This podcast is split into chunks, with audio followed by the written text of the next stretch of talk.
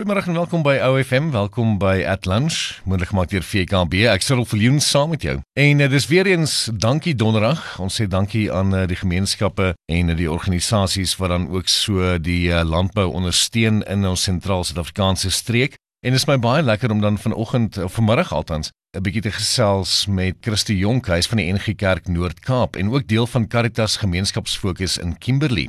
So ons gaan 'n bietjie meer uitvind oor presies wat hulle alles doen Kom ons val sommer dadelik in by hierdie gesprek. Wat doen julle presies en wie help julle uit?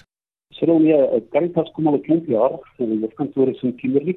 Dis die barmhartigheidsarm wat hulp verleen op verskillende maniere aan die EG Kerk Noord-Kaapland. Hulle het onder andere terapie sentrum, maatskaplike werkers en ECD sentrums die die childhood development en op verskillende maniere wat hulle dan werk En om dit deel van die kerk se aan is beteken dit hulle het as te ware hulle voelers en al die gemeenskappe in die Karoo oral waar die droogtes uit die takels uitgestuur het. Ons is baie dankbaar dat hulle deel daarvan is. So ons is geseën daarmee. So vertel vir ons dan nou vir die boere spesifiek want dis nou basies waar ons dankie donderdag gaan as ons nou moet fokus op wat julle vir die boere alles doen. Wat doen julle? Ja, ons het uh, in 2019 begin met die projek. Uh, ons doen dit in taaks van gemeenskapsversorging wat met die werk aangegaan het. En waarom ons regtig dink ek redelike impak kon maak. Uh, ons is geseënd weer oor die 11 miljoen se fondse te kom bymekaar maak in die proses en dit in gemeenskappe te kon versprei deur aansoeke wat van gemeenskappe afgekom het. Ons het gefokus op humanitêre hulp met ander woorde die ou wat hy kos op tafel dat sy dag tot dag goed kan aangaan ook op studente se lenings, skoolleerders skoolgelde deur middel van 'n studente droogtehulpfonds en op die manier het ons probeer om mense net te probeer help om hierdie droogte te kom finansiëel, maar dan ook op 'n pastorale kant om werk te doen. As jy op YouTube byvoorbeeld sou gaan kyk, jy doen die Atibota vir ons hele reeks video's daaroor selfsorg vir boerdery gesinne gegee. Hoe baie keer mense nie te min maar wanneer jy die dankbaarheid in ouens se oë sien oor daai bietjie wat by hulle uitkom, was dit regtig nogal aangrypend. Sê vir my 'n ding, sal jy sê dat ehm um, die boere gemeenskap en dan ook die landbouers oor die algemeen, ek bedoel die werkers en almal dan nou in die Noord-Kaap, ehm um, sal jy sê die die gemoedere is is is is 'n bietjie beter as hulle terug na na die reëns? Verseker, ons ons ons noodnommer wat 24 uur beskikbaar is, het ons agtergekom hoe die oproepe minder begin het. Aanvanklik het ons van tyd tot tyd oproepe gehad wat van van mense wat selfdood oorweeg uh, omdat dit hulle besonder uh, swaar gaan. Daar was een pragtige verhaal van plaaswerkers wat gebel het en gesê ons moet asseblief die meneer help want dis die eerste droogte waardeur hy gaan.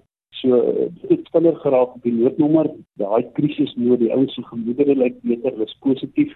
Hulle het wel uitdagings nou rondom die hele ding van sprinkane die bevestiging van sprinkane plek plek begin ouens nou al amper praat van bekommernis oor vloedskade en hoe hulle dit moet hanteer so op verskillende vlakke kon hulle betrokke wees en ek dink dit gaan baie beter met ons boere veral in die somerreënvalgebied die winterreënvalgebied begin ook al beter lyk daar ver Bosmanland se kant toe so eh, die goed begin al beter lyk Christo Larsens, um, wil ek graag by jou hoor as as die gemeenskap wil betrokke raak in sentraal Suid-Afrika dan nou ook by Caritas gemeenskapsfokus daar in Kimberley. Wat kan hulle doen?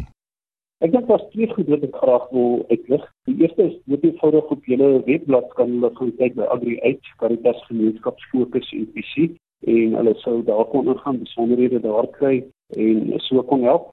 Maar daar kan jy dan sommer vir iemand goed wees en vir hom 'n retteplaas hemp koop. Dis hinde wat ons wat maak het wat ons bemark jy kan hulle kry by van jou vooraanstaande koöperasies die wat so praat van gee bietjie hoop jy sal hulle ook elektronies kom bestel by diesel@klk.co.za Dit sou goed wees gaan kyk ook na ons Facebook bladsy Droogte op EG Kerk Noord-Kaap. Daar gaan jy klomp inligting kry van wat aan die gebeur is en om die noodnommer te skakel. Ek kan hom dalk gou gee ja. Hy is 083 415 1484. Die nommer is 24 uur beskikbaar vir iemand wat dan uh, behoefte het om met iemand te gesels en hulle kan jou ook bring by die noodsaaklike terapie sentrum hulp of ondersteuning wat Dan Christo Jonk van die NG Kerk Noord-Kaap nederby vir my klank van jou lewe deel van Caritas gemeenskapsfokus in Kimberley. Raak betrokke as jy kan, vind bietjie meer uit oor hulle. Jy kan ook meer gaan lees op ofm.co.za. Ek is terwyl Leon saam met jou hier is at lunch moontlik gemaak deur VKB en dis dankie donderdag.